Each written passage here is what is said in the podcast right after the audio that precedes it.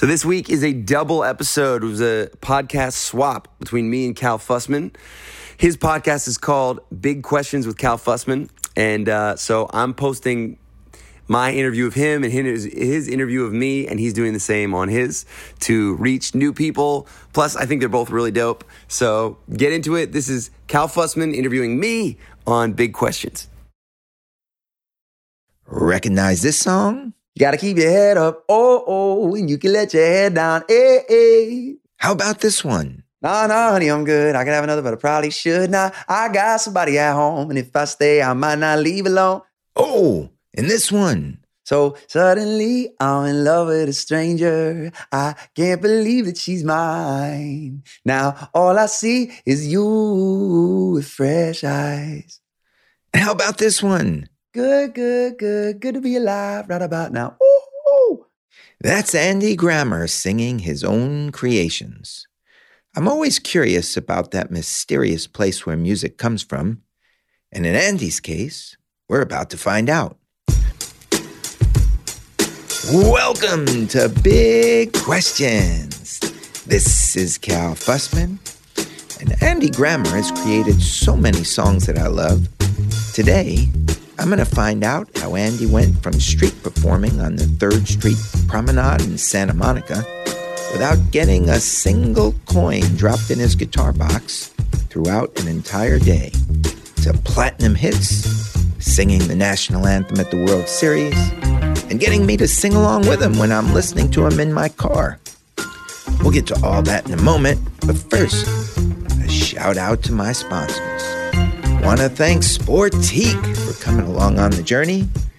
We're getting out Sportiqe hoodies and sweats to the winners of the Why Is Your Best Friend Your Best Friend competition that were announced last week.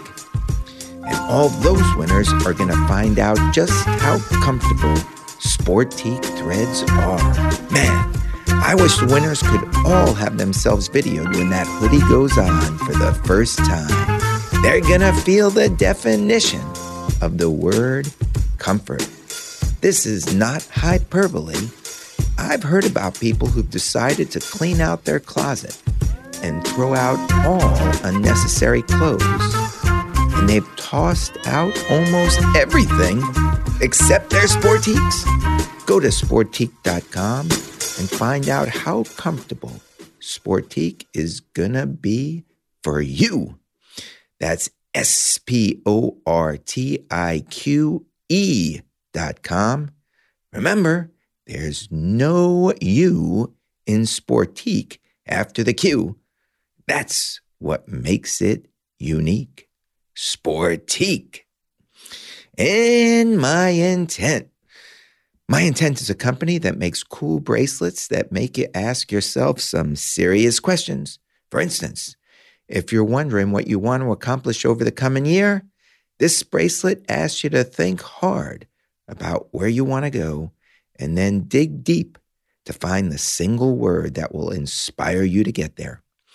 That word gets chiseled into a token that is wrapped over your wrist by a beautiful band. It's like putting your North Star right in front of you. These bracelets are not only daily inspiration, but they can spark conversations with all the people who are going to inquire about your word. And there are going to be a lot of them. Oh, and a My Intent bracelet is highly affordable. Check out myintent.org to see all the possible options. You're going to see a lot of accomplished people on that site Beyonce, Conan O'Brien, even Larry King, because accomplished people ask themselves some deep questions. My intent, the bracelet that asks deep questions and leads to great answers. And now, let's serve up some questions to Andy Grammer.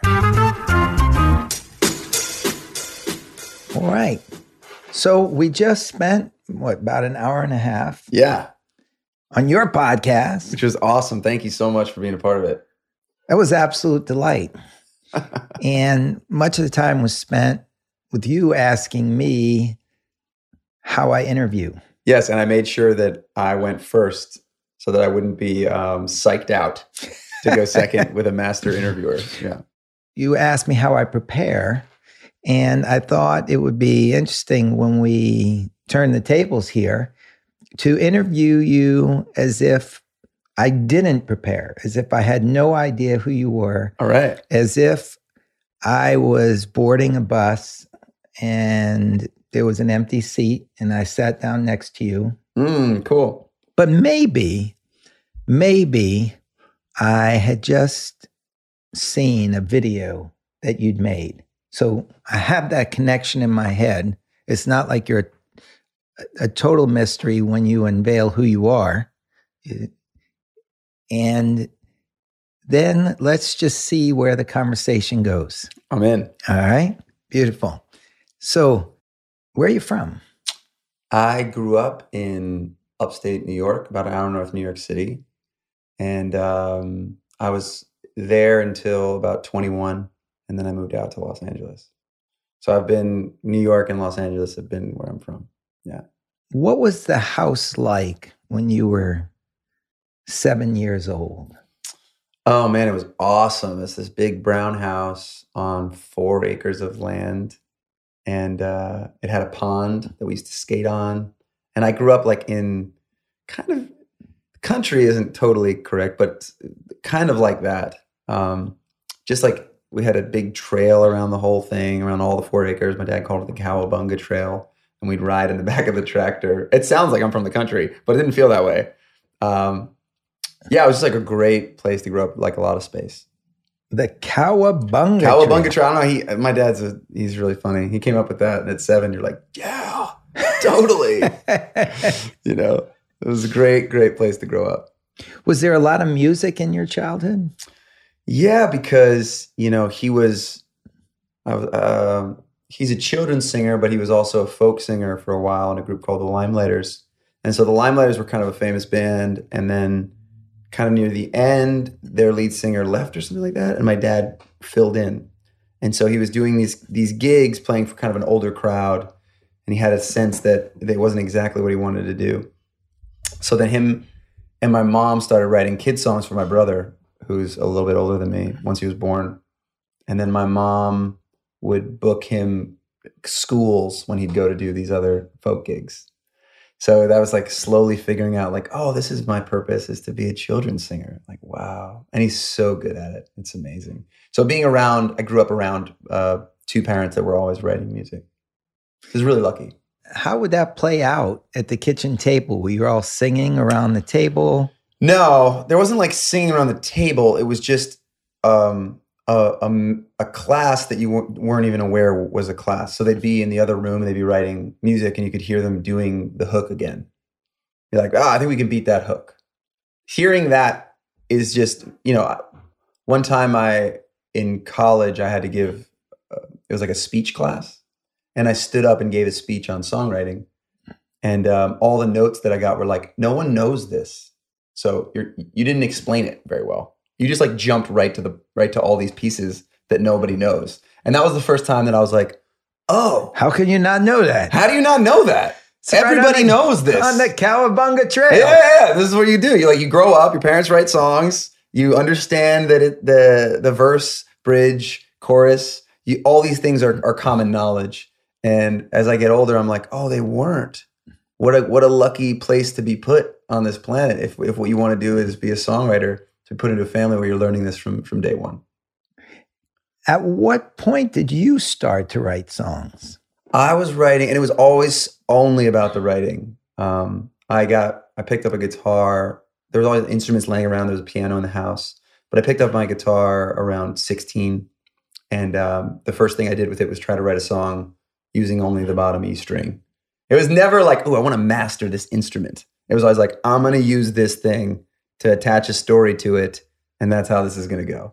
Um, and then a lot of my learning instruments and learning melody has always been how to serve this idea of telling a story or, you know, the idea of song. I'm like obsessed with song. And it really any story. How do you get a story across in a way that will actually affect someone or hit them in, a, in an interesting way? And it took till 16. Oh, You- yeah. I, I didn't even why? know about music. Who cares about music? It was all sports. You know, growing up Okay. where we were in Chester, New York, it, uh, Monroe, Chester, it was like that's what you did. It was sports. It was either you played football, basketball, baseball, and that was it. And so just listening to your parents creating music, that's what they did. That's what they did, but that was kind of weird. Um, I mean, that was like a hobby. There weren't a lot of people that were doing that were living off creativity where I grew up, but I but my dad was. So it was kind of this weird dichotomy of like, oh yeah, we're like kind of the weird ones. Would you like s- this guy's a construction worker. Uh, this guy's this guy owns a deli. This guy owns a deli. Everybody knows someone who like owns a pizza shop uh, in upstate New York, and um, this is construction. This is, but you know, and then what does your dad do? Oh, He he's writes- a children's singer. he writes What songs about you- peace. What are you talking about? Yeah. So that it was kind of this weird thing of like, of course that's normal, and also yeah, that's pretty weird, I guess. Yeah. All right. So did you know that you had a good voice? No, I didn't know that. And especially because my dad has a really good voice. So anywhere we went, it was clear that this this guy has like a really high tenor, beautiful voice, and everybody knew him for that.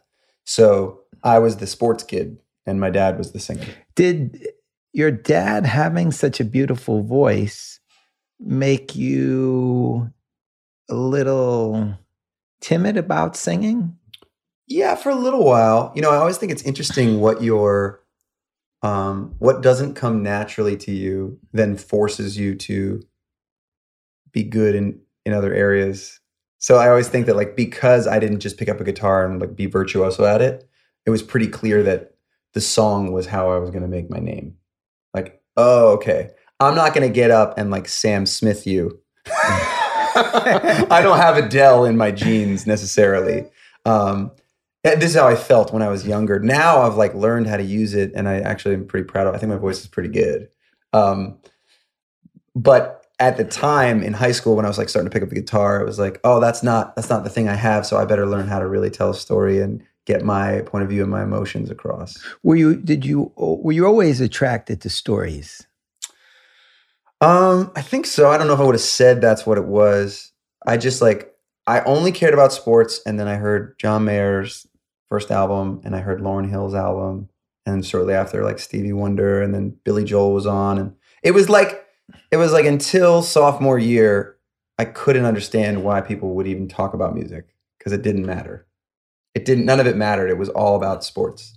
It was all like I would run down the my long driveway every morning and look at the Yankee stats, and uh, oh, and it was like just every day was an obsessive thing of how to get my left hand to be as good as my right hand dribbling, and it was all sports until um, yeah until about sophomore year. It was like my I could see or hear and understand that music was a part of life, and it started to consume me. Was there a single song that set you off? Um, the album, the I, I, you know, it's so funny. Like I remember that first John Mayer album. I remember hearing it in a car and having a like a reaction to it in the back seat because I'd never had it before. So I remember look like I forget whose car I was in, but I was being like, "Who is that? What the hell is that?" Because I need that. I need to hear that again. And then I went and got the CD, and I was playing it in my mom's minivan. And I remember being parked outside of school and just not going in to school because I needed to listen to this record. How off, how many times in a row did you listen to it? Well, no, I just wanted to listen to it all the way through, but I was also a kid that didn't get in trouble ever. So to have something be that important that I was going to just deal with whatever the consequences were was kind of a weird thing what a me. great moment. Yeah, I'm sitting in the car going like, listen, there's going to be a, a, a teacher's aide that's going to yell at me, and that is not as important as like getting all this in and understanding this because this is like so great. I love this right now. Um, and that first record, John Mayer was really good at. He was unbelievable at guitar, like unbelievable at guitar, but then also like really, some of the lyrics are like really good. The metaphors were incredible, and I was like really taken by it. And uh, that's a funny moment still to think about me being like, I don't care if it, if people misunderstand me um, or I get in trouble. This is more. This is the most important thing in, in life right now. Did you talk to your mom and dad about that, or did it just come out? Um, no, we didn't talk a ton about it. You know, my my dad saw that. Then, because I liked it so much, I then became obsessed with learning why it was so good. So I I remember printing out all the lyrics and then looking at all the chords and learning how to play the guitar from him. You know, I just got I just saw him at a studio a couple years back and got to tell him like, dude, you taught me guitar. I really appreciate you. Because if it was just guitar, I never would have learned it. But because you were so good at guitar and so good at story and song, that I started to see that like, oh man, I need to be really good at the guitar if I want to learn how to if, if it's going to help me tell this story. Um, so my dad, I was just talking to him. He remembers me just being locked upstairs, like right, we're right at the. At this is when the internet was kind of taking off and tabs were happening, where you can actually look. It's a different way of understanding chord. Like you can see it where where to put your fingers on the guitar. So I would just get every song from John Mayer, learn the tab, and then that's like my vocabulary of chords. And what's cool is they're more they're more complicated than the average. So at that time was um, I don't know, Goo Goo Dolls and oh, and if you play guitar, you know where your hands go usually. There's C, G, D. These are the chord, and, and it's like a pretty clear shape on the neck. And John Mayer was going all the way up the neck and all the way down the neck, and there's these weird kind of jazzy things that were happening. Um, so that was the beginning of of like really caring about music. And what was your dad thinking while you were going through this? Did he see you on a path to music? He was pretty like chill about it. He wasn't trying to push me in any direction. Um, I think he he kind of. I remember there was a couple times where he was, "Oh, you you're you're better than than maybe just the average," and he would tell me when he saw that, and he helped me. He brought me in to where he had recorded his children's albums, and he had this guy named John Guth um, record a couple of my songs, which was really cool. At that point, you know, there wasn't a ton of garage band going on when I was in high school. So it was kind of a big deal to go into a studio and uh, get to hear yourself back, you know. What were the songs that your dad sang to the kids that resonate with you? Uh, he's got a song called um, "See Me Beautiful" that's really good what I got from my dad was there's a way to be really quality um, while being um, wholesome. Quality and wholesome can go together. Um, and so this simple song that is a kid song, which is See me beautiful, look for the best in me, is what I really am, and all I wanna be. Could you take a chance and see me shining through and see me beautiful? It's like heart wrenching and sweet. And and when when you see a sea of five year olds like completely at attention watching my father sing sweet truths to little kids you're like, whoa, this is awesome. This is not cheesy or or or silly. There are times for that as well, but just seeing that he really put a lot of tension and care into making beautiful pieces of art for young children to take in in a field where you know you can get away if, with just being like, here's the color red, red, red, red, and this one's blue. No, no, no, no, no. like you can do that, yeah. and the kids will still just kind of bob their head. But but there is something different when you're saying, "See me beautiful, look for the best in me," and and the little souls of these five year olds going like, "Totally." I want to be seen beautiful. Oh my God, please. Um, so, kind of growing up around that had to have a, a pretty serious uh, impact on me. At what point do you know, hey, this is going to be my life. This is this is more than I'll take the repercussions for listening to it, but I'm throwing myself completely into this. Hmm. I think it's a gradual situation. You know, we I was dabbling with it in college. I went to college for acting, which is uh I'm not a very good actor, but I, hopefully one day I might become one. I'm well, I would love to like try to get good at it. But uh, while I was there studying acting, I got a couple lead roles just luckily. And even while I was doing it and I was getting all the attention, I would still be writing songs in between the breaks. So we'd have a break and I'd go to my guitar and be like, cool. And I think the biggest thing, reason to go with music as opposed to acting is that acting, you're, you're saying someone else's words. You're telling somebody else's story which is cool. And man, people that are good at that are are unbelievably gifted at being the conduit to tell a story. And I knew that I didn't necessarily want to write screenplays, so I, I found that man, what I love is trying to take someone as far as I can in about three and a half minutes. That's what I love. There's all these different forms of art, and for that period of my life, that's that's been my favorite. Were you always playing your own music, or were you doing covers? When I was, first you know, started? luckily I was not. I'm not good at that. not good at covers. No, I'm bad. I'm bad at cover gigs. I don't remember lyrics fantastic. Like some people, my wife's amazing at it. She'll look at lyrics one time and just sing them. And um, I, oh my God, my dog is really going for it. that only makes them more authentic. That's Makes cool. it more authentic. You are here with me. Um, I got I- the lawnmower in the back and the yeah, I know. dogs. I actually, I went to, I got this, I, when I was street performing, this guy came up and said, like, I can pay you really well to play at the Four Seasons at this cover gig. Well, let's back up here. Street performing, because I know, right. well, actually, I don't know. You're right, because I'm interviewing you Yes, on a bus. Go ahead. Go ahead. So I'm, I, he comes up to me on the street and goes like, "You got a good voice. You seem to be like doing really well out here. I can pay you, uh, what was it like 500 bucks a night if you can play covers for three hours." And I remember being like, "Okay." At that time, oh my God, I need five hundred dollars. Please God, give me money. And I went home and started to learn a list of. He didn't even give me like a ton of things that I had to play. It was just like play whatever covers you think people want to hear for three hours.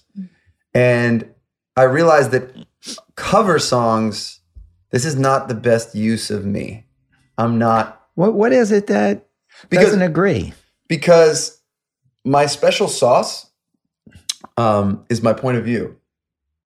If if you take that away from me, then I'm not that much different than um, anybody else. So me just playing covers for three hours. Number one, it's going to take me a while. I have to put in a lot of effort and time into getting a cover set that smashes for three hours. Right? I want to be the best at whatever it is that I do. And I remember being like, I don't want to put my energy into learning other people's songs. I would rather spend a lot of energy writing terrible songs that get better. Um, and I remember that was like a moment in my life where I was thinking, this is going to be a much longer route, and I'm going to lose this this gig where the guy's he- he's, he's 500 offering me money right now that I need so badly, but I I'm not going to put all my time and energy and obsess on how to do other people's music great. I'm going to obsess on how to get myself to come across with my own songs. And um, so then I just like, you know, gave up the gig and went back out to the street and was trying my own songs out on the street. Where on the streets were you? Um, I was performing in Third Street Promenade Now that's in in Santa Monica. Santa Monica. I did a little bit at Venice Beach and a little bit um, on Hollywood Boulevard. So this is when you came out to go to college, or Yeah, uh, I was like right near the end of my college uh, experience. So I went to school for music business, and the day that I walked across the stage to get my diploma, that same day I had like all my gear in the car and just drove directly out to the beach because I had been performing. And so I like in my head I was like, man, first day out of college, got a job, crushing it, crushing it, you know. I remember Rod Stewart telling me this story. When he was young, he went to Paris to to busk, I guess Oh, that's wow. what they call it. Cool. And he was out playing his guitar on the streets, trying to get up some change from people. Yeah. And many years later, like decades later, he's walking through the streets of Paris and he sees a young guy Yeah. on the streets with guitar playing one of his songs, singing for quarters and well, not quarters, but for change. And that was the moment he knew how far he'd come. Yeah, it's amazing. It's truly, it's truly amazing to be able to. I've had that happen as well, where you're passing someone and um, they either are sing. You, you hear one of your songs being played on the street, or once they see you, then they start to play your song, which is really sweet too.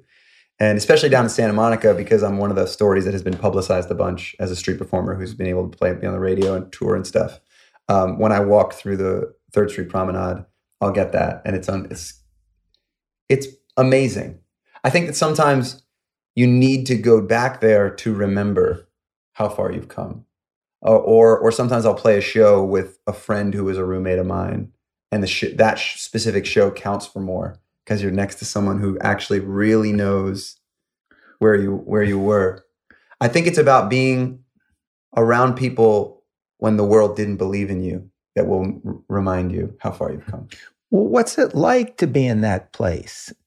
Because some part of you wants to prove yourself, Mm-hmm. and another part of the equation is the world doesn't want to believe you. Yeah, yeah. I think that um, it's it's gnarly. You know, you really have to you have to commit to the idea that you are worthy of it in one sense, and then you have to be humble enough to just do the dirty work at the same time. What's the dirty work? Dirty work is showing up every day, showing up every day, and just starting to sing when no one cares and no one's watching. That's the dirty work. When you're doing that, are you only in your head or are you carefully watching the people to see, oh, that made them stop? yeah you i got good enough at um at kind of like i would imagine it's almost like lip reading you know like people who can't who uh can't hear get really good at lip reading. I wasn't lip reading but i was very attentive to is this working? Is this not working? What's happening? You know i always when i talk to other artists i try to be as um, transparent as possible about how long it can take to develop something that is uh, of service to other people. So you go out and you street perform for like a whole year and and you slowly realize that the only thing that you have of value to anyone is when you play this one cover in your own way. So for me it was a snow patrol cover chasing cars. I still sometimes do it because it like it was the first thing that like really was giving to people rather than them coming by and giving to me. Um and so it's a slow process of putting together these building blocks of things that are actually worth someone's time. You know it's always especially even right now like to give someone your attention is a very big deal in in 2018 right to, to like give of your attention we all have so many things that are asking for our attention so if someone gives it to you and you actually can deliver on that attention that is the beginning you have now begun doing whatever it is that you want to do So th- is this about 14 years ago when you graduate from college and you go down to Third Street? let's Or- see yeah well no so Because you're 35 now. I'm Oh, I can't know that. I'm No, sorry. no, it's all good. Jeez. Yes, I'm 35 now. 21 was when I moved out to Los Angeles. Um, probably around, yeah, I've started street performing around 25, 26. Oh, okay. Yeah. So it's about less than 10 years ago. Yeah, maybe a little before. I'm bad with dates because my mom passed away when I was 25. And I remember I was street performing right around then. Yeah. What's that like to be performing on the street? Your mom, who obviously put some of this into you, Yeah. has just passed away. Do you start composing songs about her? Yeah, I mean, the song "Keep Your Head Up" came out of just trying to write myself a pick me up because I had nothing going correct. Um, there was like a whole day of performing and nobody put any money in my case. Oh, man. You're just like, right after she passed away? um, uh, not exactly, but in the same zone. You know, I'm still dealing with the fact that she passed away. So yes, it was fresh for sure. And oh. you're just kind of in this low spot and you're trying to um uh, yeah it keeps going back to this idea that when you don't have when the world is not showing you that what you're doing is worth it that is a really that, that's really hard and you need to find some way to push through those moments because you have to still create and you have to be getting better you know we just went and, i just went and saw ira glass give a talk he's the guy from npr and I remember around that time watching a video on YouTube of him saying that you get into an art form because you have good taste. So you you get in because you're like, I know what's good. And then you start to create and you're the first one to know that uh, it's terrible because you have good taste. and the only way to get what you're creating to, to Wow. be as good as your taste is to do it a ton. But then what are you leaning on when what when you're just creating terrible things to get it up to your taste? That's the mind game. wow. This is the dance for anyone who's listening. Oh my God, there are years where you're creating things that are not connecting. Just years of of making art for painters, for dancers, for musicians, for freaking people in business. Like those who can make it through the gauntlet of just creating through uh, mediocrity, just create, just create through all of it and get a little bit better each time. Then you can do incredible things. But um, that's a really hard thing to do. What's it like to go the whole day and not a single coin come to you? Yes, there's something.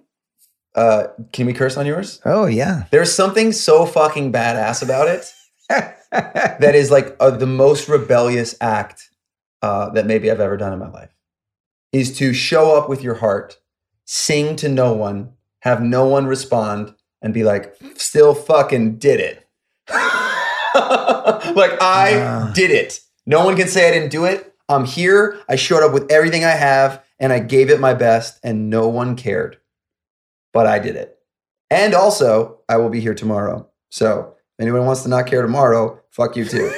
but I will be here tomorrow. Once you have this thing, wow. you can do literally anything. I believe that's so hardcore. And I, you know, it's funny because sometimes you'll watch a movie like Harry Potter and be like, oh, that's magic. That's like f- fancy. Like, that's, that's ridiculous. But to me, this piece, this understanding this thing is as magical as anything else. This idea that uh, persistence or that I will never stop because it is part of my calling, it is part of who I am. Um, like anything can happen when you have that. I, I truthfully believe that. I start to go into like a weird place of like a- anything, you know. Where does your composing go from there? Does does it does that whatever that force is bring out Yeah, I mean, music? it's funny because in the beginning, it's amazing that any songwriter doesn't just write songs about how hard it is. like, because that's what you're feeling the whole time is, man, I need something to hit. I'm I'm struggling. It's so hard. Um, but you somehow figure out how to how to write about life and and what's going on and your story and love and beauty and you find you, you find a way to block out all the other stuff and just and just do it which is funny because it's as hard to block that out when you need a hit so bad in the beginning to just be recognized there's all this pressure um, and the pressure comes in the form of silence. Nobody cares. Nothing's happening. So you're phone calls no knocks on the door no anything. Nobody nobody cares about you. That silence is a massive amount of pressure for an artist. But it's about the same as when you've had a bunch of hits and you need another one. Those two Wow. are just cousins. They're the same thing. So if you can get over the first one if, if you can push through then you know that uh, well, you've already done it. So you've done it and you show up and you're like all right the odds are 100% not in my favor but i've done it before and so i'm just gonna keep going you know was there a, a moment that you knew, okay, here goes, this is going to work? I've only felt that one time. I knew one time with Honey I'm Good that I had the thing. Every other time I did not know. So that that is an interesting Even with Head Up, no, I didn't know. didn't know. I didn't even pick that song. My manager picked that song. He saw me playing it on the street and said, You need to finish that song. That's the song. And there's another song on that record called The Pocket, which is my jam. And I'm like, That's the song. And he's like, No, it's not. I'm like, dude, this one's so much cooler. Um, and then you slowly realize that um, the one that's cooler, there's different ways of being cool. Hearing, a, hearing, you know, a stadium of people being on stage with Taylor Swift saying "Keep your head up." Okay, that's cooler. You're right.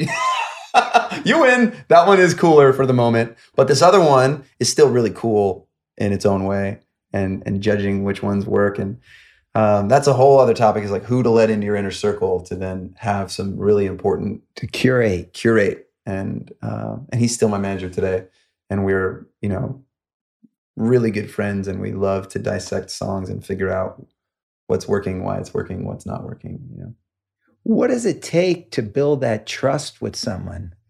You're putting out everything that's inside you, and then depending on yeah i mean what was lucky was that he really needed um, something to work as well, and he was. I could see that um, he was as all in as I was, which is rare. He, you know, he had another act that was doing pretty well, but wasn't going to build a company or wasn't able to build a company around it, and he uh, he was just as in as I was, which I hadn't seen a lot of before. You know, the first thing we did, he came out to the street, he watched me play, and that day we went to go get a better amp and a better rug and a better sign. When you have that type of intensity and brotherhood on the lowest, smallest levels, Wow. um, all, what was I think what it is to build that trust is that when you when you genuinely believe rug. when you when you genuinely believe that the person that's giving you criticism is not attached to being right they're attached to it being better you can actually handle a lot of criticism bluntness um, tearing down something when if there's a twinge of like oh you just need to be right right now that's where all the insecurity all the um, all the trust breaks down and everything falls apart and so throughout our, you know, we've been together for, I mean, I don't even know, nine, from the beginning. So years and years. And uh, I've never felt from him that he needs to be right. And, and that is a blessing. He needs, he, he, he's not trying to prove something to me or show, show off in some way. He really wants it to be the best it can be. That is actually really rare. It sounds The like more a, that you meet people in the industry, that's, that's really rare. sounds like a great editor for a writer. Yeah. And it, it's cool because you can kind of you know you have someone else that you know you're going to go throw a ton of stuff at the wall and then uh, and and i'm someone who's we, we just kind of fit This is going to lead to a question I've been meaning to ask. yeah Is it okay to write a lousy song? oh my god you have to You have to. But nobody wants to write a lousy song. Is it you just don't know it's lousy? you have no idea every song that i've ever written is like uh, you write it and then imagine that you are looking at a painting but your nose is on the painting oh my God, that's hor- horrifying. so you're looking at it and you're like i think it's good oh. I'm pretty sure this, and there are times you're like, no, this one's good. I know it's good, but you can't tell. It's right here. And time slowly allows you to like take a good, it's, it backs you up, backs you up, backs you up. And the majority of the time you go like, oh, that's absolutely horrible. I thought that was good. That's terrible. And then every once in a while, um, it's like, no, that's really good. Holy shit, that's so good. So out of a hundred songs that you write, Mhm. how many are absolutely terrible? Probably about 10%. Oh, well, that's not bad. the reason that's terrible and still miserable odds is that no one if you were going to rate them uh, this one's an a this one's a b this one's a c this one's a d you probably have about 10% that are just d right because you swung hard in a, in a way to make something really unique and it's just terrible Okay. you went off into the fields to make something crazy right. and when those work those are the biggest ones so, you have to spend 10% Okay. going as far as you can into some weird direction. Got Honey, it. I'm Good is like the weirdest song I've ever written. It almost sounds like a country song. I'm not country. Um, it's like a stomp clap. I was thinking it was whatever. It's one of the weirder ones I've ever written. And that's one where did it come from? uh, me and this guy, Nolan Sipe, got together and we just wrote it in like two and a half hours. But what what was that? Well, because I'm, uh, I mean, we we wrote it about this thing of being monogamous, but how if you're completely honest about it, it's still you're still like your your eyes wander all the time. If you're being completely honest, brutally honest about it. So it's about like you know after a show meeting someone and being like, I'm good, but you're hot, but I'm good. like everybody has felt how, that. how does it go? Since I haven't, I don't Yeah. know anything. No, no, you. honey, I'm good. I can have another, but I probably should not. I got somebody at home, and if I stay, I might not leave alone. It's like it's that. Um, and it just came out quick, and it was like a super weird one, and then it worked. It worked really well. You know, That's not your first hit. no, which is cool because it was so strange that it was nice to have a little bit of context to have a really strange one hit like that. Um, the first one was "Keep Your Head Up." And that one I wrote um, on the street. Uh, street. How's that one go? You gotta keep your head up, oh oh, and you can let your head down, eh eh. That one, that was in a movie called The Pitch Perfect, which was kind of a big cultural hit. And so to have my song up next to Rihanna and all these other massive hits of the time was like a really good spot. What was it like watching that? Well, it was funny because they say they want to use it, and um, you know, I was just a new artist, and they're like, we want to put it in this a cappella movie, and you're like, I mean, okay, that sounds kind of lame. You're not too far removed from the Third Street Promenade. Oh no, no, no! It was so we, we're taking anything, of course. Please put it in, and then it became this huge, You just got a new huge, rug huge from your thing. manager. I know, I know. Um, it and was, now it the was next amazing. thing, like, where did you first see that? Where, where did you go into a theater and watch your song? Oh, I don't think I did see it in a theater. I didn't didn't? even know it was like one of those things that sl- took a little while and slowly became this big thing. And I didn't recognize it until it was a big thing. It was probably already out of the theaters. And uh, and then I went and saw the movie and was like, oh yeah, this is really cool. It was like done very very well, and my song was kind of in the middle of it, which is great. At this point, do you? How are you feeling about yourself? Because now you're proven. One is not proven. One is lucky. That's what's terrifying. One is one. You get But one. you, you know, you're sitting, you're on the promenade, and and it's like I'll show you, and everybody's walking by, and know you yeah. are. Well, And now all of a sudden, you have shown. Yeah. You know, it's funny because when you're a part of it, it's so gradual that it's hard to know. oh, It's interesting for you to answer this as well. Is like when when does gratification happen? Like what's the best part of something working? Is it when you know that it's gonna work, but it hasn't happened yet? That might be my favorite. Knowing that something is so good and that it probably will work might be my favorite part. Because by the time you get an award for the thing, your head is already in a completely different place. You're worried about the next thing. It's hard to appreciate. By the time I've ever gotten an award, I'm always just like, okay, cool, that's done though. What do I do with this thing? it's nice to know. Thank you so much for this mm-hmm. award, but like that's finished. Like my head is already so far down the line on all these other things, you know? So Reminds me of a quote that goes something about how talking about past success is like feathers on a dead bird. It really is. You know, you just kind of have to always be on to the next creating. And then when, when the first time you accept an award and realize that like it doesn't change your life or make you feel that much better, you then start to get weird artisty and go like, oh, maybe it's about process. And I don't know exactly how I feel about that, but that is interesting. That like, if this is this is the moment that I should be feeling elated or excited or you know beyond belief. Oh my God, we have this big hit and we're getting an award for it. Um, but it doesn't feel that way. It just feels like um, it's already over. That's kind of sad, huh? I, I'm not trying to be a downer. No, I think for me, what it is is like I guess I truly just do love being able to create the the p- process of creating and then hopefully having it hit people in a way that they love. I, I think a lot of artists would immediately identify Yeah. with that because it's really about what's next. Yeah. What's the next story? What's the next story? We're not really. I don't know if we're here to accept awards. That's like not the main purpose.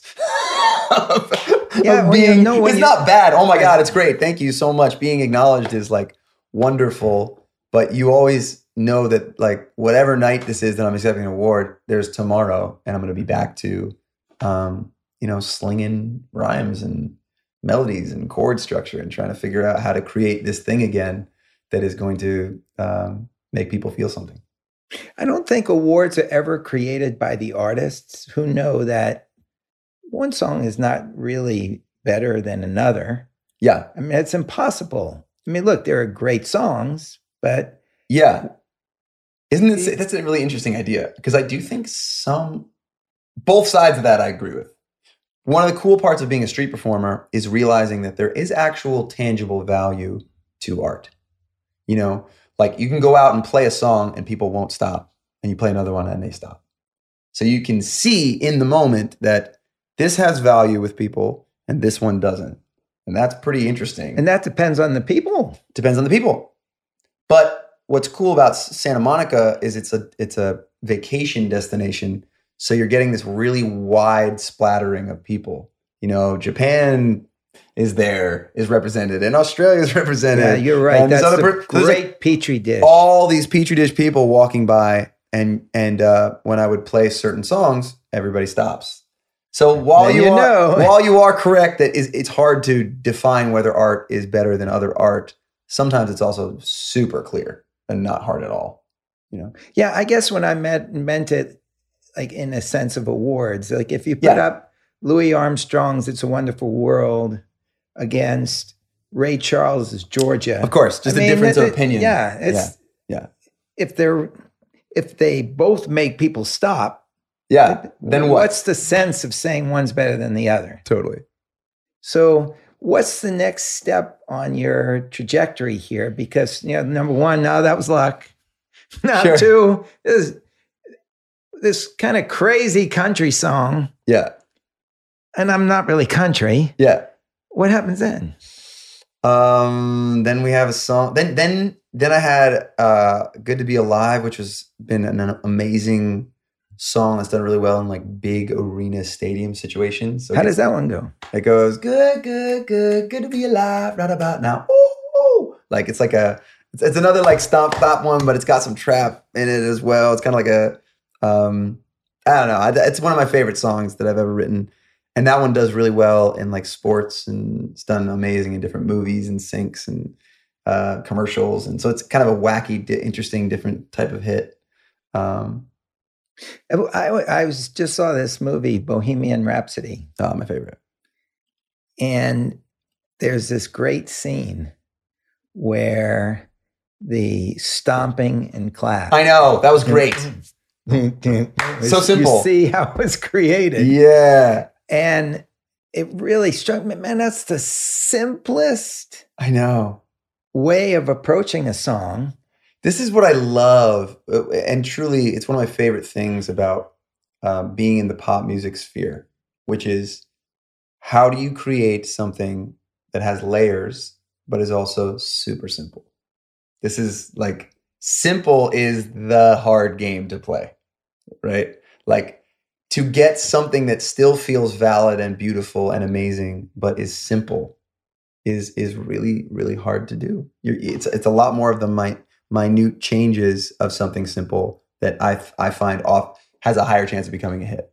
Now, like I said, when you go way way way out and get super weird, if you do catch the thing out on that edge, that also gets massive. But your chance of having a hit are much much better um, capturing a simple idea and nailing it. All right. So now you've got a few hits. Very lucky. Now, now it's, it's still all luck. Is this what has to go on in your head in order for you to be in a place where you need to be competitive to win? Because I Mm. know from, I shouldn't know because I just met you on the train, Yeah. but we we did talk a little before. and you were telling me how in high school you were like completely focused on winning, yeah. winning the game. Yeah, I'm very competitive. Um, I have like a weird thing that I like to stay on that. I like playing with myself on the edge. If I go to like a carnival or something, I won't leave the I won't leave the the basketball place until I win the bear. It, and I don't know why. I don't know where that comes from. It kind of like was ingrained. I won't leave. I'm not leaving until that bear is coming with me. If I have to spend two hundred and fifty dollars, my- that's what's going to happen. And you think you're winning, but I'm winning. but I know I left here knowing that like I won't I won't give up until if it's possible.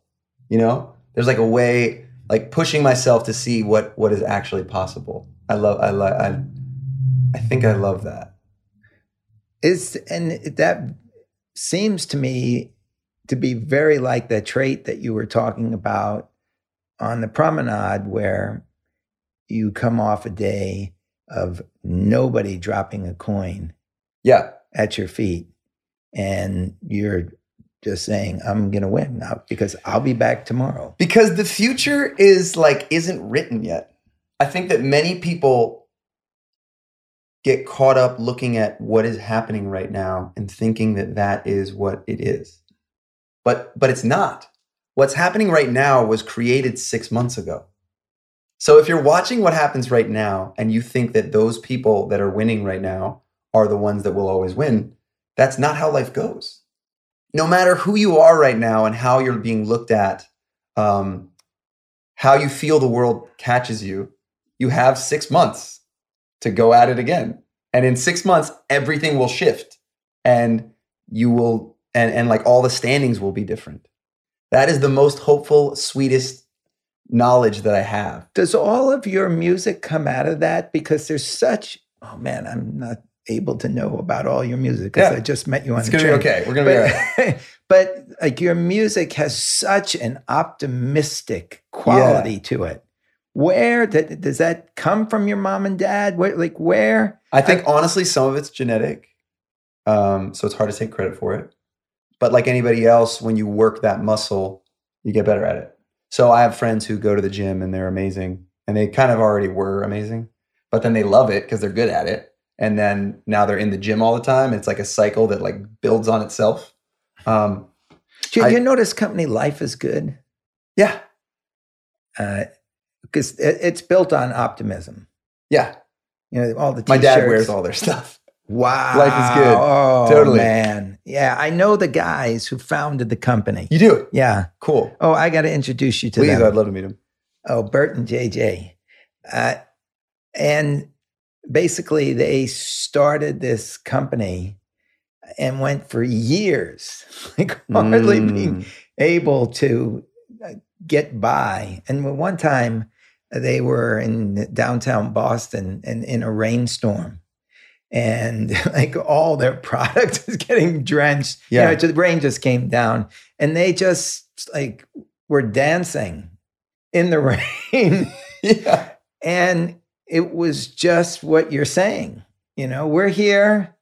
Okay. We're getting washed away, but we're dancing because we'll be back tomorrow. We'll be back tomorrow. Yeah. You know, it's funny. I, I've been writing poetry um, in the mornings before we were just on tour. And one day I wrote down this phrase that was like, hope is a crazy motherfucker. And that to me is so real. Like it just gets branded weirder. There's all these all these words like hope. Um, it sounds, I don't know, it doesn't sound cool to me. But it, it at its essence, it is so intense to play for eight hours, have no one care and no one pay you, and then just know you're gonna come back tomorrow because you have hope. That's badass. That's crazy. That's rebellious. This is like intense um, war that you're fighting to hope. That's what I love, and I think that everybody can relate to it if you if you position it correctly. You know, and you know what? You just helped me understand a quotation that I've seen a lot of or heard a lot of coaches use, which is hope is not a strategy. And you know what? It's not a strategy. It's way beyond the strategy. Oh, totally. Yeah. Hope you need to still um you need it though. You always need it. Still strategize. Please. Take a look at what's working, what's not working. Right. Shift. But this is way beyond yeah. that. This is like I just yeah, I just I just love the idea that you can that you really can shift your your your place, your position, what you're able to create, your output. These are all things that are movable. And I like to, as much as possible, um, talk about this because I think other people that hear it, it can actually affect them and they can believe it as well. I know that one of the reasons I started my podcast is because I need to hear people that I respect talk about how hard it was for them. It, that's the gas in my car. When I hear, you know, I remember hearing like Jon Favreau, the guy who directs all these crazy, awesome movies, Right. talk about how hard it was to get there. I'm like, oh, that guy thought it was hard. So I'm like, I'm like him. Okay, you know. And I think one of the greatest services that anybody that has any success can be to others is to pull back the veil and let everybody see how this thing actually works. the vulnerabilities. Yeah, because if, is that the if you think that I just do this, if I just shit out some hits, it's like you're way off, way off. This is a long process of loving something and struggling for it, and hope is a crazy motherfucker, and all this bonkers street time, and all you know, like so. It's not. There's a way in the position I'm in now, if I'm vulnerable enough to be of service to others in this other way, which is cool.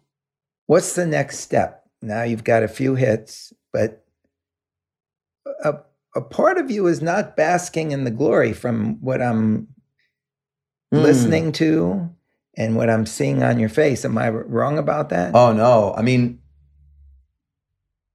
we're back to awards.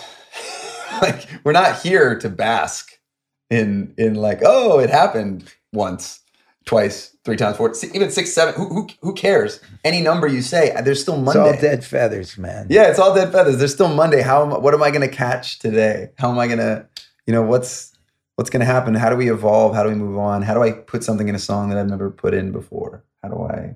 Um, Do you talk much with your dad about this? yeah, yeah, I do. I mean, he, um, me and him talk about just kind of like any any artist conversations, which I have way too much. It's just like, okay, so where are you at? What do you? What's the next thing? How do I get you? How do we move forward? Um, it's it is one of my favorite pastimes to sit with someone else and help maybe unlock something for them to help them get their next step. You know, something about that gives me energy to go after mine as well. What's it like watching your dad seeing you perform? it's cool. It's like uh, we're different. We're very we're we're different beasts, but also similar. You know, and I think um, he's usually pretty proud. I think when he watches, which is so sweet. you know.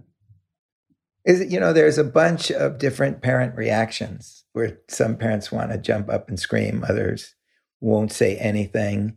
And certainly while you're there, but the moment you leave, you'll see them start to beam. Uh, my my dad's a super sweetheart, and he'll beam in the moment, and we'll cry and hold, you know, like hug, and he's he's just he, it happens right there with him. It's sweet. Okay. So what's the next step? What's the next hit? Well, you know, I got like a, a most of my new record is done, which I think is I'm very proud of, and very excited about. Um, We haven't hit Fresh Eyes yet. What do you say? Oh, we're talking about like what the next? Yeah. So the Fresh Eyes came out, and that was the. I'm just following the just following. here. Okay, cool. So Fresh Eyes was the next one that did really well um, on streaming.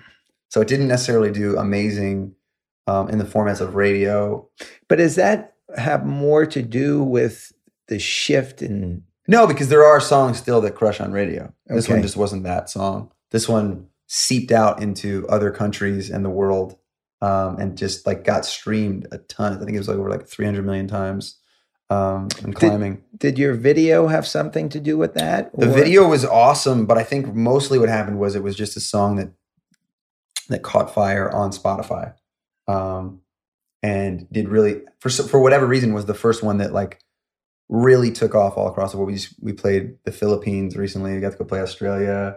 It, it it caught something across the world that I hadn't had yet, which was really cool. How's that one go? So suddenly I'm in love with a stranger. I can't believe that she's mine. Now all I see is you with fresh eyes. Where did that line come from? Um man, I was I was trying to write a song about what it's like to have been with someone for a long time and then when they surprise you, uh, that starts to be some of the sweetest moments. You know, how long have you been with your wife? Oh, 26 years. 26 years. When she does something that kind of throws you off or surprises you, That's every day. it's a, every day. it starts to become something that's really sweet because you're like, oh, I thought I knew you. And then you'll do something and maybe I'm still learning you. That's kind of fun. Yeah. Yeah, I guess I have a very unique relationship because I do not assume that I understand my wife in any way. And Yeah. the, the surprise is when there's an overlap. Oh, there and you I go. do understand. Oh my God, I know you. Yeah, yeah. That's really funny. Wow. Um, so that you put the, that fresh eyes out, and is there not the normal response that you're It did- expecting? yeah, it did okay, but it didn't like um it was right at the turn of when everybody's trying to decide what a hit is anymore. Because if it because it wasn't like a big radio hit. So culturally it didn't have the same impact that um it, it, it- that some of my other songs have had where if you just start humming it, people will know it. But it worked all over the world and these numbers are crazy. So it was it was a very kind of a interesting one and it's kind of for me shifted the beginning of like, oh, where are we right now? This is fascinating. My biggest streamed song um, Was not a Was crushing not- hit on was radio. not a crushing hit on radio, So now you're saying. but it's still like, oh my god, it, it's allowing me to go across the world and play shows all over the place, and a certain demographic really loves it. When I go to colleges, it's the biggest song I have. Um, it's just kind of like alluding to this idea that all of our attention is a little bit split right now and finding a way that it's rare and rare that everyone agrees on something but you can have these huge niches Wow. that really love something you know? It's wacky. It's kind of fun if you it's all kind of like how you I think you've just described the future. yeah. It's figuring out how to get your niche um, as big as you possibly can. Really about getting finding i think right now it's more about finding your people. Because there are a lot of people that love cal fussman that don't know who you are yet. And and That is the biggest mystery to me because I, I'm an old school guy. yeah So I don't have this facility with the internet. It's not natural to me. well you have a podcast you're I- kind of like I do, and you're I- in the zone dude No, and, and I love it. And people send emails, and I send them back emails, and then you find out, oh, it went to my spam folder. yeah yeah And like, what do you mean? I think that overall it's awesome because there are tribes of people that love certain things and if you just keep putting out quality content for this tribe, they will it will spread. If it's good. It's got to be good. You can't um, now that everybody is a media company, like everyone has the ability to film themselves and do stuff, you have to provide it's it's really like all about providing a service. If you're giving someone something that they need and want, they will find you. They will tell their friends. They will share it. They will come to shows. It happens. That is great news. It does. Yeah. Okay, so Fresh Eyes, you put out an amazing video. Yeah. How did that come about? Because you went to like a homeless shelter. You know what's so sweet about that is that it wasn't even um, my idea um, to do that, but I through my life have had done certain actions that my manager like I have a, a real soft spot in my heart for homeless people. Um, and partly because I my whole career started like four years street performing and being around people that were suffering from homelessness Yeah, you're seeing that every seeing it all the time, time. you turn your head. and it's like going to Santa Monica. you go into your job and part of your co you know is like being in a space where your coworkers are people suffering from homelessness that's who's there you're waiting for a spot you're next to dave not a homeless guy his name's dave and you're hanging out with him and you know him and you hear his story you hear where he's from. And um and it kind of like pulls back the veil on what that is and it was just really good to be around it. So while i was street performing i would also sometimes uh, for my birthday people would we do runs down to uh, skid row where everybody would bring clothes and food and we'd go down. And then sometimes when i'd feel low uh, the quickest way to not feel low is to go be of service to somebody else so there on La Brea, which is where near where my apartment was, if I was like not feeling good, I would go and buy a 24 pack of waters from Ralph's and just leave them um, out next to all the people that were homeless sleeping on the street. These these things seem um, I don't know what they seem like, but I promise if you go do it, you feel unbelievable. So it's like it's like a quick um, quick pick me up. You find that the pick the pick me up is truly when you go pick other people up. So I had a long history of doing actions like this, and when uh, someone came to my manager with the idea, he's like, "Oh, there's no question, Andy. I have your video. This is it. We just found. This is it. This is what we're doing. This is who you are. We already know. We, we all already know who you are, and we're doing this video." And as soon as he told me, I was like, "Oh my god, this is the only thing I want to do. This is amazing."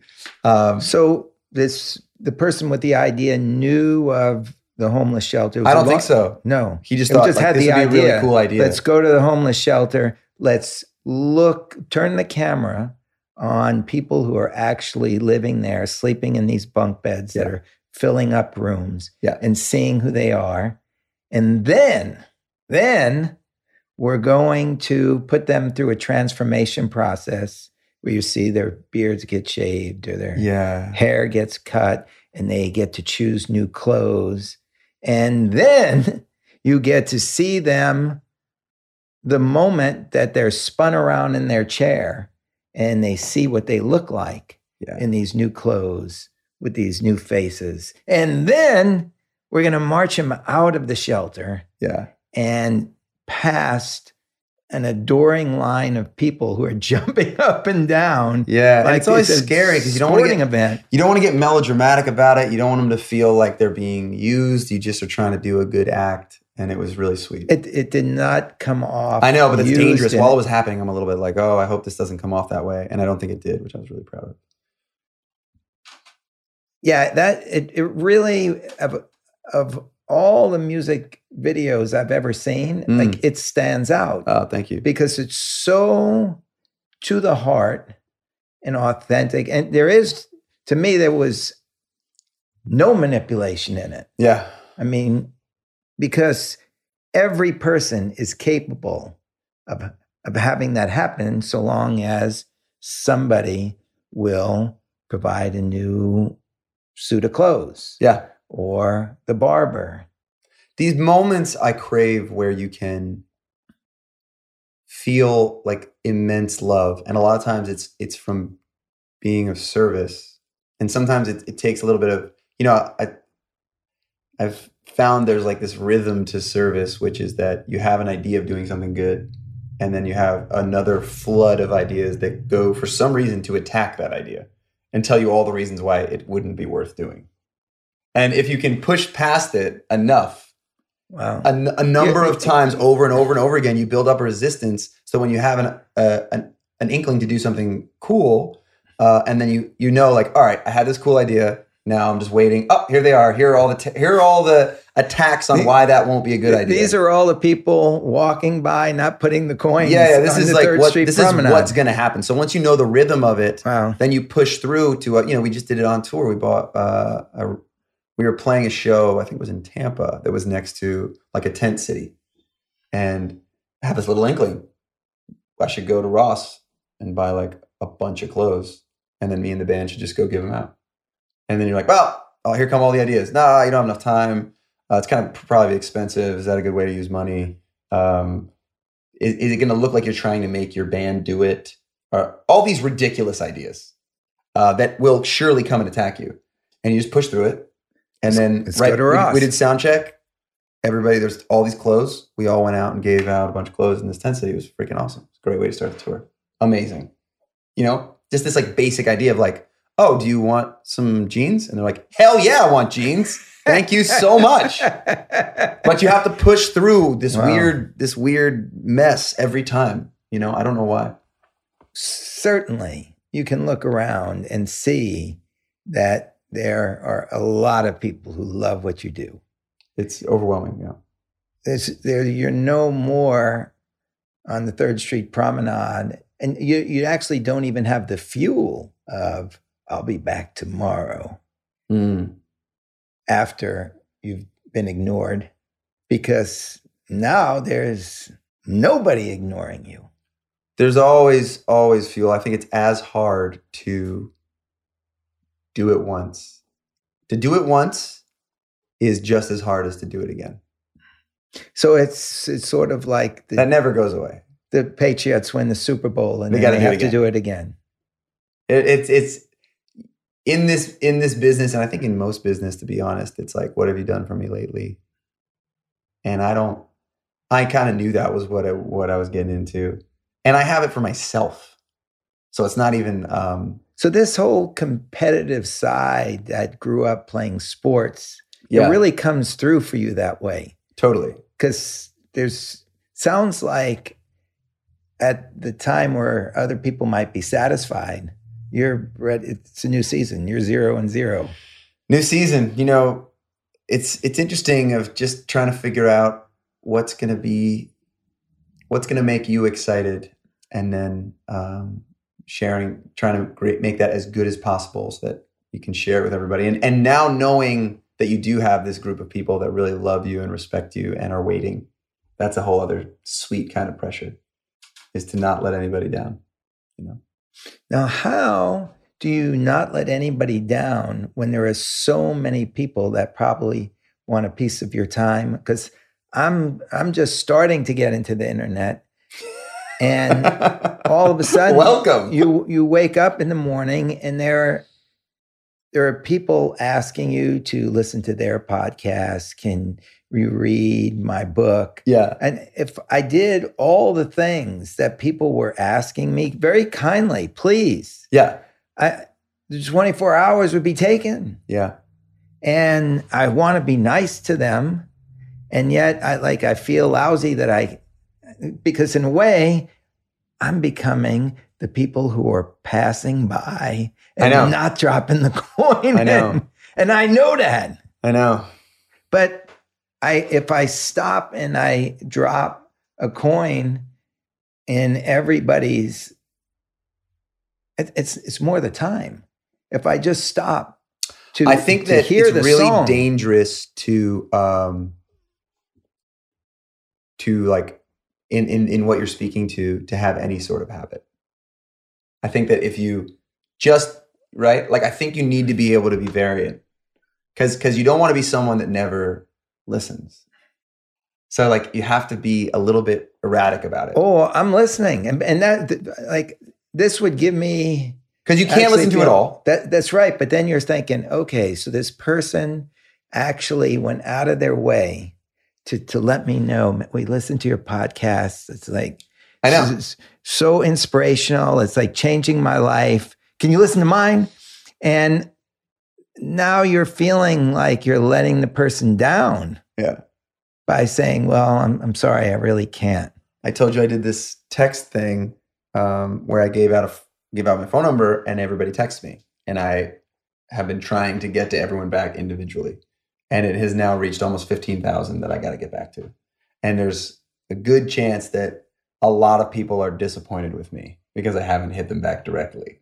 Um, now I send out a text message that says like, "Hey, I'm going to be here. If you're in this part of the country, come meet me for donuts." And everybody, a, bun- a bunch of people show up. But I think it's okay, and hopefully my fans know that like it's better that I rifle through and try to get to as many as I can. And it's still fun because some people are getting text messages from me, a video. Somebody asked me like, "Hey, I'm getting married. Can you put this in? Can you send me a congratulations thing? We're gonna put it in the wedding video." I do. I, I'm literally spending hours trying to get back to every single person, but still Wow. not being able to do it and living in this dilemma of like, I still think it's better that I try. I still think it's better that I try, and and then just go as much as I can that day, and I'll go as much as I can tomorrow. Guy was at breakfast this morning. I have breakfast every morning with Larry King. Yeah, And a guy came along and he had written a book of questions. I think it was actually a bestseller like many years ago. Mhm. And one of the questions was imagine you walk into a restaurant and you see the person of your dreams. You're single okay, and you've just seen the person of your dreams. And you know this is going to be fantastic. Everything I've ever wanted in a person is right there. Mhm. And then you know that six months later, a person's going to die. Do you still go over and meet that person or do you walk away? I 100% go meet the person. Yeah, I knew you were going to say No that. question. I knew you were going to say that. because that's a part of who you, what your story is and um, i also love i mean i love talking about the afterlife and i don't think it ends here so yeah okay, so there is no end for you. no. Unfair question for you. yeah unfair question you know me me and my mom have a very interesting relationship so it doesn't i don't think it ends You know, it's interesting. I talked to my mom who's passed away yeah a good deal. Yeah. And I remember my mom telling me, obviously before she died, there's a line in an Amy Tan book where the mother says to the daughter, I am in your bones. yeah And that's kind of what it feels like. hmm so i think you have to go meet this person and go through the ups and the downs with them even of losing them because that's what we're here for Yeah, I would definitely do it. Uh, I wonder if my wife would. yeah Very different personality. totally I, if I'm gonna, why would I put myself through pain? yeah If I could avoid the pain, why would I? yeah But You know, I have a song that's going to be coming out pretty soon that's called um, Wish You Pain, which is um, this idea. that- very unlike the uh, well, you're probably playing with it. so that yeah, it has no, an it's what we're. It's what we're talking about, which Yeah. is this this sweet girl came up to me and said like what i want to do what you do like I, I want to do what you do and shoot me straight like what do i need what like how do i get there Right. What's the was like, secret sauce? secret sauce and i'm like have you you know have you been out have you have you tried have you done everything and the only thing that i like you need things to sing about you need to know the experience the human experience like i wish the She, only way she get didn't. She didn't understand that it came attached to all. all this stuff Right. like how do you grow you grow from these these situations so i like i can love you and still like hope that you go through some shit because that will make you stronger that's what you need I could. I can't wait to hear. How does that song go? yeah Are you allowed not to out yet. sing it? no not yet You're yet. not That allowed to sing that one, no no but eventually yeah Wow. yeah How does that feel to not be able to sing something you're? oh i proud of? could i just don't want to give it away yeah Oh, okay. like somebody could steal it. no it's just more fun to like uh, it would be like if I was a stand-up comedian, you're like, "Tell me the joke." I'm like, "It'll probably be better uh, in a room with a bunch of people and dark lights." Okay. you probably it. get it a little better. Got it. Yeah. All right. Good point. Yeah. And so, where do you see yourself going? You're 35 years old. Yeah. Married. I'm married. I got a kid. My my the the place that I want to go is just um just continue to go bigger. You just like it's addicting to have people understand you and what you're about and then show up in big numbers to come celebrate life with you. That's my hope. Is that we can just keep getting bigger and bigger. I have a, an amazing band, an amazing group of people that are around me. And every night we go out to try and uh, make the world a little bit better, a little happier, feel something deeper. You know, I have like this image in my head of the United States on this last tour, and hopefully every night wherever we played, there was like a golden energy that, that like exploded in that city a little bit. And if you look at the map of where we've been, hopefully that's what happens. You know, it's like a, it's a, the world can be a, a tough place, and unbridled uh, aggressive optimism is is something that people need, like a B twelve shot. It's good. So, you really do see yourself through the frame of optimism. Yeah, kind of like a logical optimism, like a grounded optimism. Optimism that is not grounded is um is boring. I think. It's just dreamlike. Yeah, it's like it falls into like a, a zone that no one believes. If you just go like be happy, it's like okay. But if you go, you know, my first song was like, yeah, I'm I'm walking through Los Angeles with like gutted because my mom just passed away. Everyone doesn't think I'm gonna do anything. They don't. They're not actively aggressively trying to not make me do it, but the silence is pretty clear. Um, I have no money, and I'm still saying like, keep your head up. That's cool. That is cool. That's grounded in something, you know. Um, I think a lot of positive music, positive. I hate the word. I, there's no good words. I wish there were more words because even they're also charged with cheese. Oh, man. To get around them, you're always dancing around them, you know. Because everybody feels this. They're like, as while the world can be dark and people understand sadness, they also have happiness. It's just sometimes hard to get to in a relatable way. Well, I'm going to close this by saying I hope you never change. Thank you. No, but and You saying catch up that, with me in five years, I'm like, fuck it all, man. No. I'm doing metal music. This is bullshit. Nothing worked out. It's the worst. it- it- as soon as I said that line, I said, "No, don't say that. That's ridiculous because you're going to change, I will change. and you're going to go through all kinds of stuff that's going to make it even better." even more interesting, even better. Yeah. And I look forward to coming on the journey with you. I may even sign up for that texting thing that you're doing. so you Please can- do. And if you ignore me, that's Dude, cool, man. That is completely cool. Okay, listen, guys. I'm gonna I'm gonna tell you the number because it's really fun, and I like. There's a decent chance I'll text you back or send you a video back. Like it might happen. The number is, um, here it is. It's, uh, blown it. No, that's blown. just kidding. Uh, the number is 323 329 6227. If you text me and I am rolling through the texts. I like fly through them and pick somebody. Um, and I've been sending text messages to thousands of people. So I got to say, like, hey, this is Cal, or how, how are you going to know it's me? Yeah. I'll, well, and I'll ask you to put in your phone number and I'll text you. I'll already know it's you. It's cool. Just from my phone number. yeah. No, no. You, you, you put in what you want. It'll ask for your birthday and your phone number. And now, you, first- now you want my birthday. No, listen. go. And a social security no, no, no. number. Listen, I, it'll ask for your birthday and your phone and and your uh, whether you're male or female, and then you put your name in, and the first the first text message you'll get back is an auto reply, and then from there on, anything that happens is me, and I don't outsource it to anybody. It's just me. I spend a lot of time connecting with my people. It's truly it's it's so sweet. A lot of times people will use it to send me a story about how this song uh, changed their outlook because they were dealing with cancer and now they're doing better and they just want me to know how it. This one is like, oh man, we just had a baby and your song "Spaceship" mean the world to us, and the baby's here, and it's a photo of me and my family and the bit. it's Oh, like man. it's like heart punches all day long, Yeah, and then I, I try to as much as I can get back to as many people as possible. that's beautiful. It's an unbelievable thing. you know what?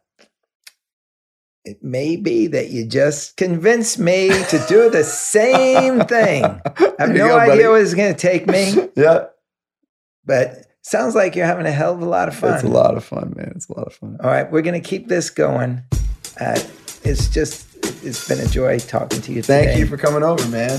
I And- appreciate it. I look forward to. This is an amazing swap. So please listen to my Good Parts podcast.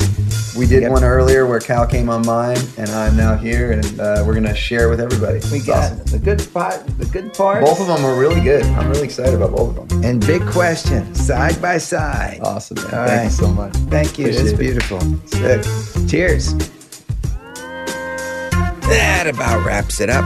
As usual, I've got to thank Tim Ferriss for nudging me to start this podcast. Every week, I meet somebody and feel like I've made a new friend and get some takeaway like these. Hope. Um, it sounds. I don't know. It doesn't sound cool to me, but it, it, at its essence, it is so intense to play for eight hours, have no one care and no one pay you, and then just know you're going to come back tomorrow because you have hope. That's badass. That's crazy. That's rebellious. This is like intense um, war that you're fighting to hope. That's what I love. Also, very grateful for my friends and sponsors. Want to give a shout out to all those at Sportiqe and My Intent for coming along on the journey. Check out myintent.org for a bracelet that will get you to ask yourself about the passions you wish to pursue and challenges you wish to overcome. Go to myintent.org and see why companies like Nike, Lyft, Airbnb, and Lexus gift My Intent bracelets because a My Intent bracelet will make you think. MyIntent.org. Also, want to thank my buddies at Sportiqe. They've introduced me to people who wear Sportiqe. And when you talk to these people, you find out how important a comfortable piece of clothing can be. These threads can actually turn comfort into confidence. I'll be telling some of these stories down the road, so stay tuned. But in the meantime, go to sportiqe.com and get some insight into why Kevin, the manager, sleeps in his Sportiqe sweatpants. That's Sportiqe, S P O R T I Q E dot com. Oh, and please send photos of where in the world you listen to big questions. It may start a beautiful friendship. Until we meet again next week, cheers.